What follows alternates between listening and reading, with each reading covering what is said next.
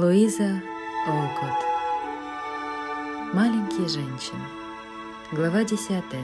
Новый опыт Весна вступила в свои права, а вместе с ней появились новые занятия и новые радости.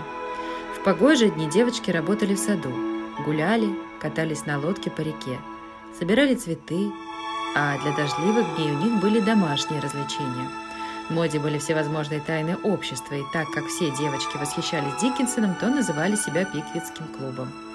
Мэг, как самая старшая, была Сэмюэлем Пиквиком. Джо, обладавший литературными склонностями, Агастасом Снотгрессом. Бесс, так как была пухлой и румяной, Трейси Тапменом. А Эми, вечно пытавшаяся делать то, чего не умела, Натаниэлом Уинклом. Каждую субботу, ровно в семь вечера, все они собирались на чердаке, рассаживались с большой торжественностью за столом, привязывали лентами на голове бумажные эмблемы с большими буквами «П» и «К» и читали вслух свою яркую содержательную еженедельную газету «Пиквикский листок». На одном из субботних собраний клуба в его члены был принят и Лори, ставший Сэмом Уиллером.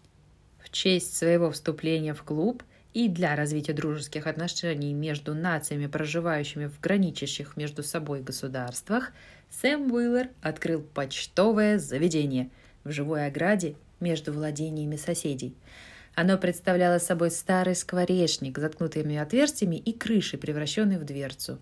Сколько забавных писем и посылок проходило через него, трагедии и галстуки, стихи и соленья, длинные письма и семена цветов, ноты и имбирные пряники, ластики и приглашения, упреки и игрушки. Даже старый мистер Лоренс принимал участие в игре, посылая забавные подарки и смешные телеграммы.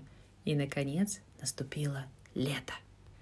1 июня. Завтра Кинги уезжают на море, и у меня впереди целых три месяца каникул!» — воскликнула Мэг, вернувшись домой в один из жарких дней — и обнаружив, что Джо лежит на диване в полном изнеможении.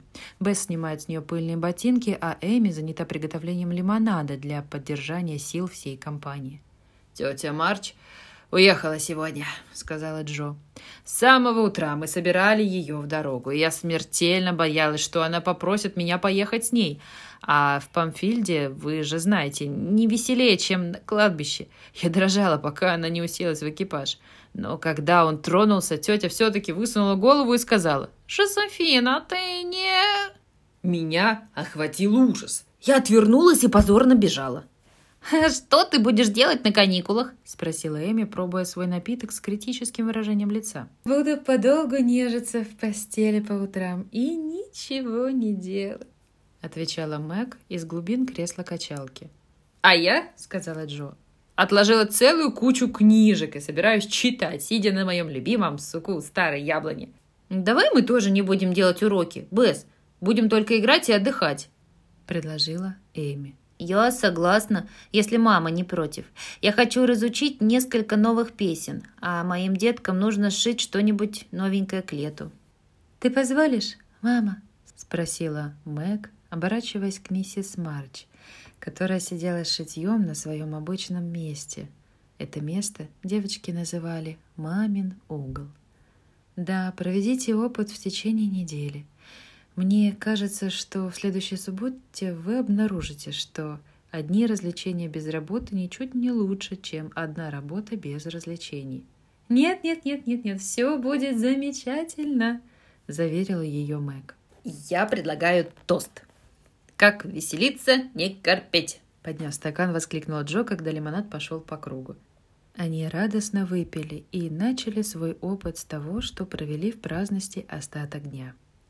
На следующее утро Мэг встала поздно. Завтракать в одиночестве было не очень приятно, а комната выглядела неопрятной и запущенной, так как Джо не заполняла вазы цветами, Бесс не вытирала пыль, и везде валялись неубранные книжки Эми. И только мамин угол был таким же уютным, как всегда. Там и сидела Мэг, чтобы отдохнуть и почитать что на самом деле означало зевать и представлять себе, какие красивые летние платья купит она на свое жалование. Джо провела утро на реке вместе с Лори, а после обеда, сидя на яблоне, читала сентиментальную повесть и заливалась слезами. Бесс вытащила все содержимое из стенного шкафа, где проживала ее кукольная семья, но, утомившись, прежде чем успела навести порядок, оставила все свое хозяйство перевернутым вверх дном и перешла к пианино, радуясь, что не надо мыть посуду. Эми надела свое лучшее белое платье и уселась рисовать под жимолостью, в надежде, что кто-нибудь увидит ее и поинтересуется, кто эта прелестная юная художница. Но никто не появился, кроме нескольких любопытных долгоножек. И она пошла прогуляться, попала под проливной дождь и вернулась домой, вымокшая до нитки.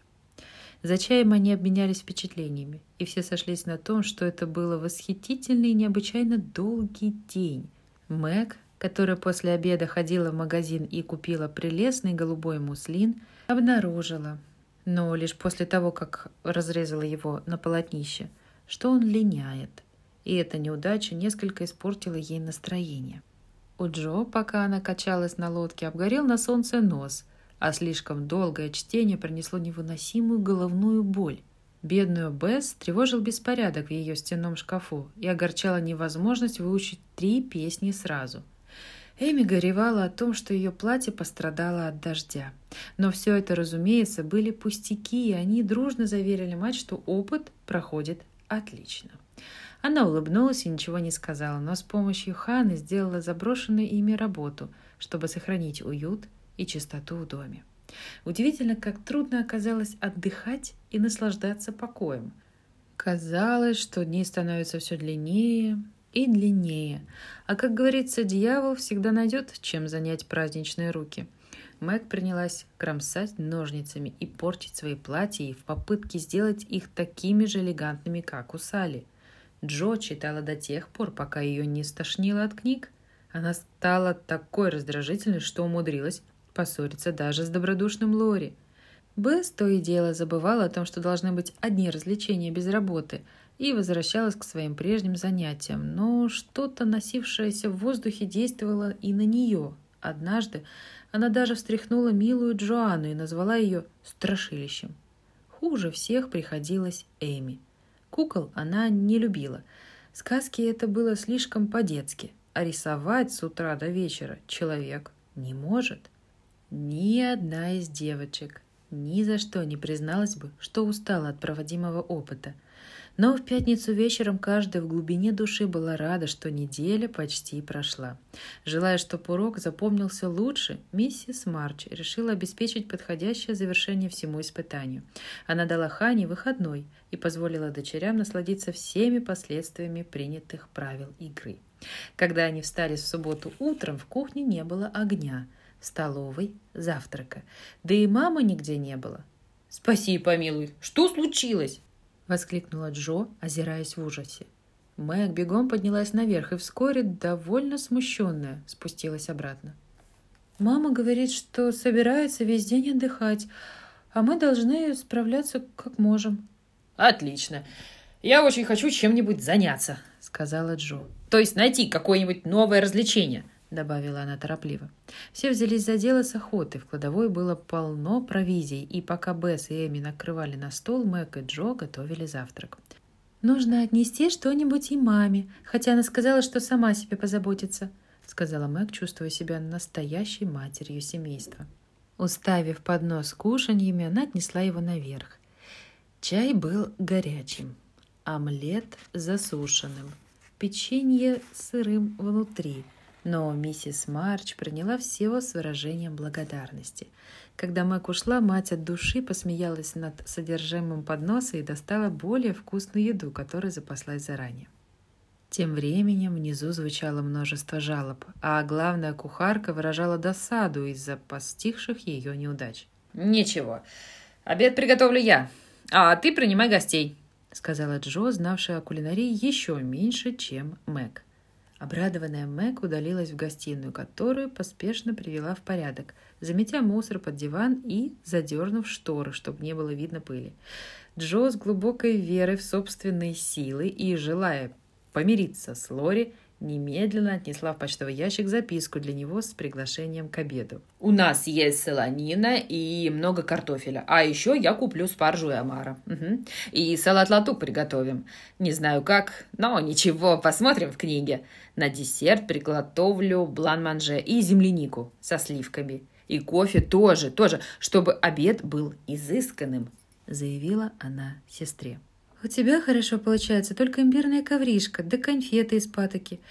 И лучше бы ты спросила у мамы разрешения, прежде чем покупать что-то к обеду», отвечала Мэг благоразумно.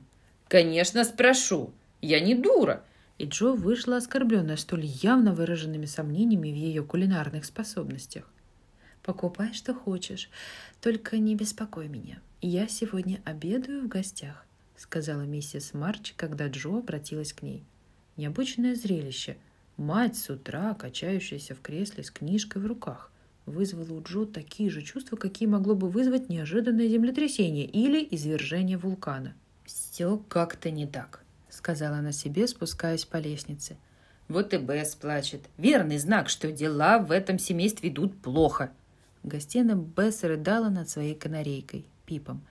Он лежал в клетке с трогательно растопыренными коготками, словно умоляя о пище и воде. «Это моя вина. Я забыла о нем. Здесь ни семечка, ни капли воды не осталось», — схлипывала Бесс, пытаясь вернуть бедняжку к жизни. Джо заглянула в полуоткрытые глаза Пипа и покачала головой. «Ну, Бесс, не плачь. На этой неделе все шло кувырком, а Пипу пришлось хуже всех — После обеда устроим маленькие похороны».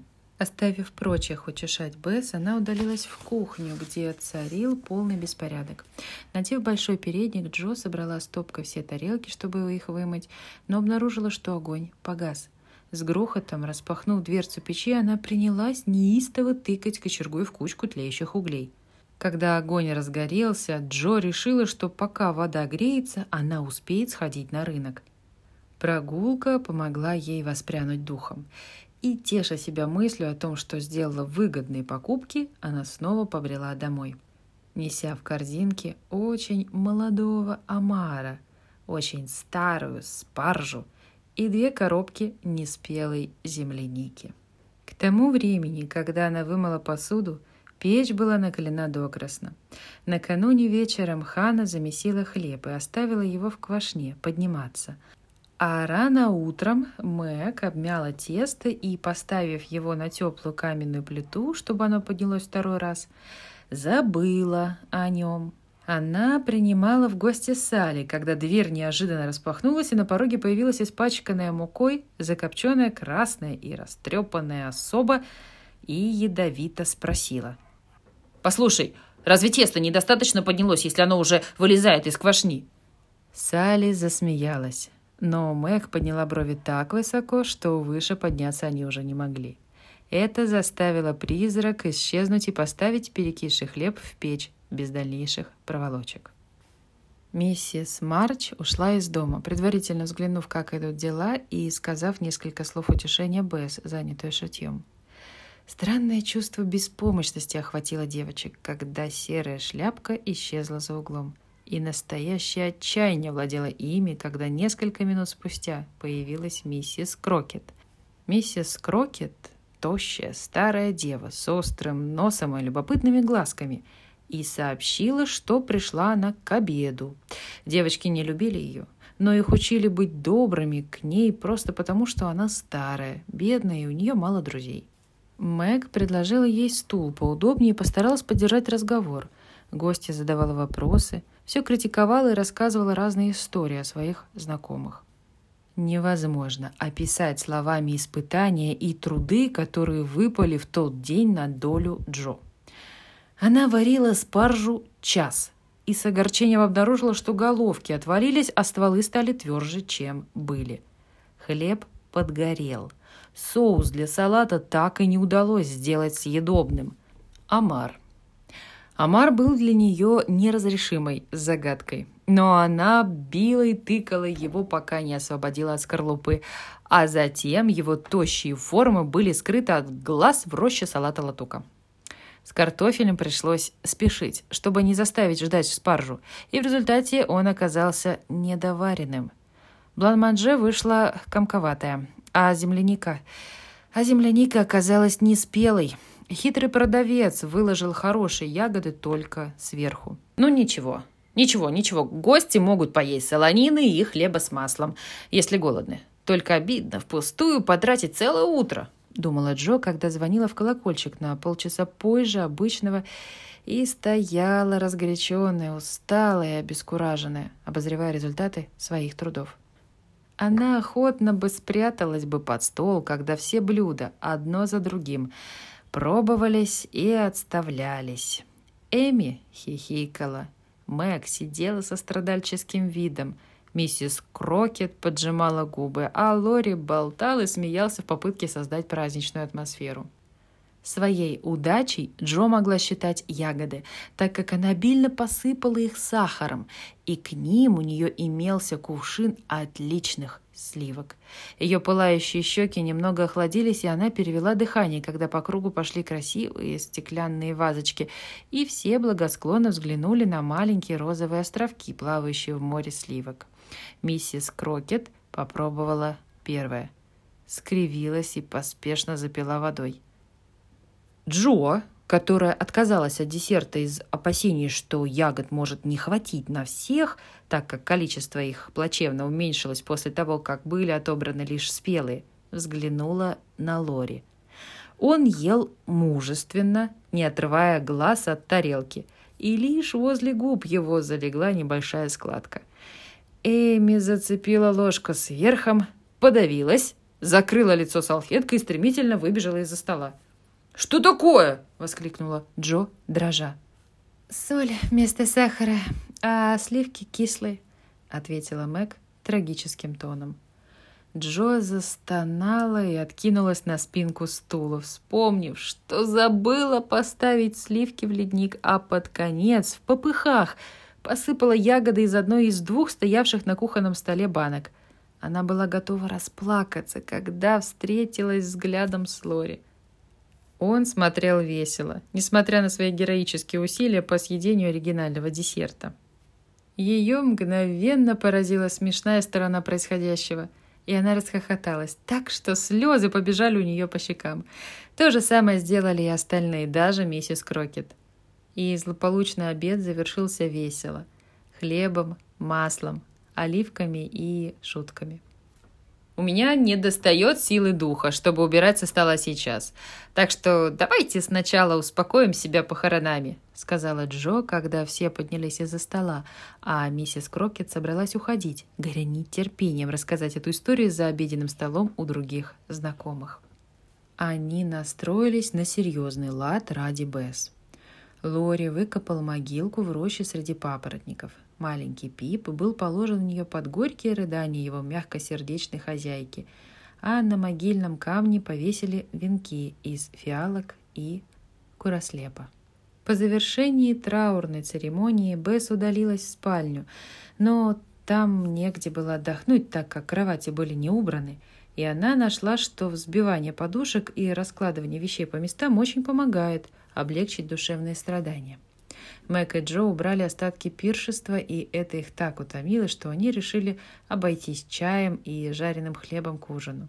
Лори взял Эми прокатиться к экипажу, что было актом милосердия по отношению ко всем, поскольку кислые сливки плохо отразились на ее и без того вспыльчивом характере.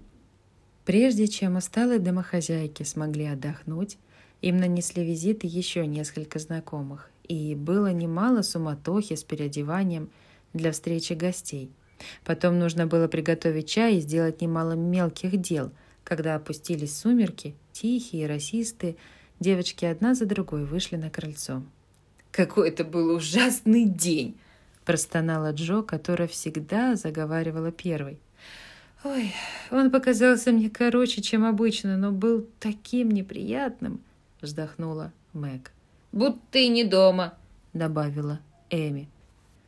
Дом не может быть таким, как всегда, если нет мамы и Пипа, вздохнула Бесс. А вот и мама, дорогая. И завтра же у тебя будет новая птичка. если захочешь». С этими словами миссис Марч подошла и села рядом с дочерьми. «Хотите продлить опыт еще на неделю?» — спросила она, когда все обернулись к ней с просиявшими лицами, как цветы к солнцу. «Нет, нет, нет, нет, нет!» — вздохнули девочки хором. «Мама, ты ушла и оставила нас одних только для того, чтобы узнать, удастся ли нам справиться с хозяйством?» — спросила Мэг, которую весь день не покидало это подозрение. «Да, я решила дать вам маленький урок, чтобы вы увидели, что получается, когда каждая думает только о себе. Разве вы не почувствовали, что гораздо приятнее честно исполнять свои обязанности, чтобы в доме было удобно и приятно всем?» «Почувствовали, почувствовали. Да, конечно!» — воскликнули девочки. «Тогда позвольте мне посоветовать вам снова взвалить на плечи ваши небольшие ноши. Работа помогает уберечься от скуки, полезна для тела и духа, дает нам ощущение силы и независимости». «Мы будем трудиться, как пчелки», — сказала Джо. «Я научусь готовить». «Я вместо тебя, мама, сошью рубашки для папы, а мои собственные наряды хороши как есть», — сказала Мэг. «Я буду учить уроки каждый день и не стану тратить так много времени на кукол и музыку». Таким было решение Бесс. Эми последовала примеру сестер, героически заявив. «Я научусь обметывать петли и буду обращать внимание на слова, которые употребляю». «Правильно, правильно. Только не бросайтесь в другую крайность. Не надрывайтесь. Отведите себе часы для работы и для отдыха. Сделайте каждый день и полезным, и приятным. Тогда юность будет прекрасна, старость принесет мало сожаления о прошлом, и жизнь окажется красивой и счастливой. Мы запомним это, мамочка. И они запомнили.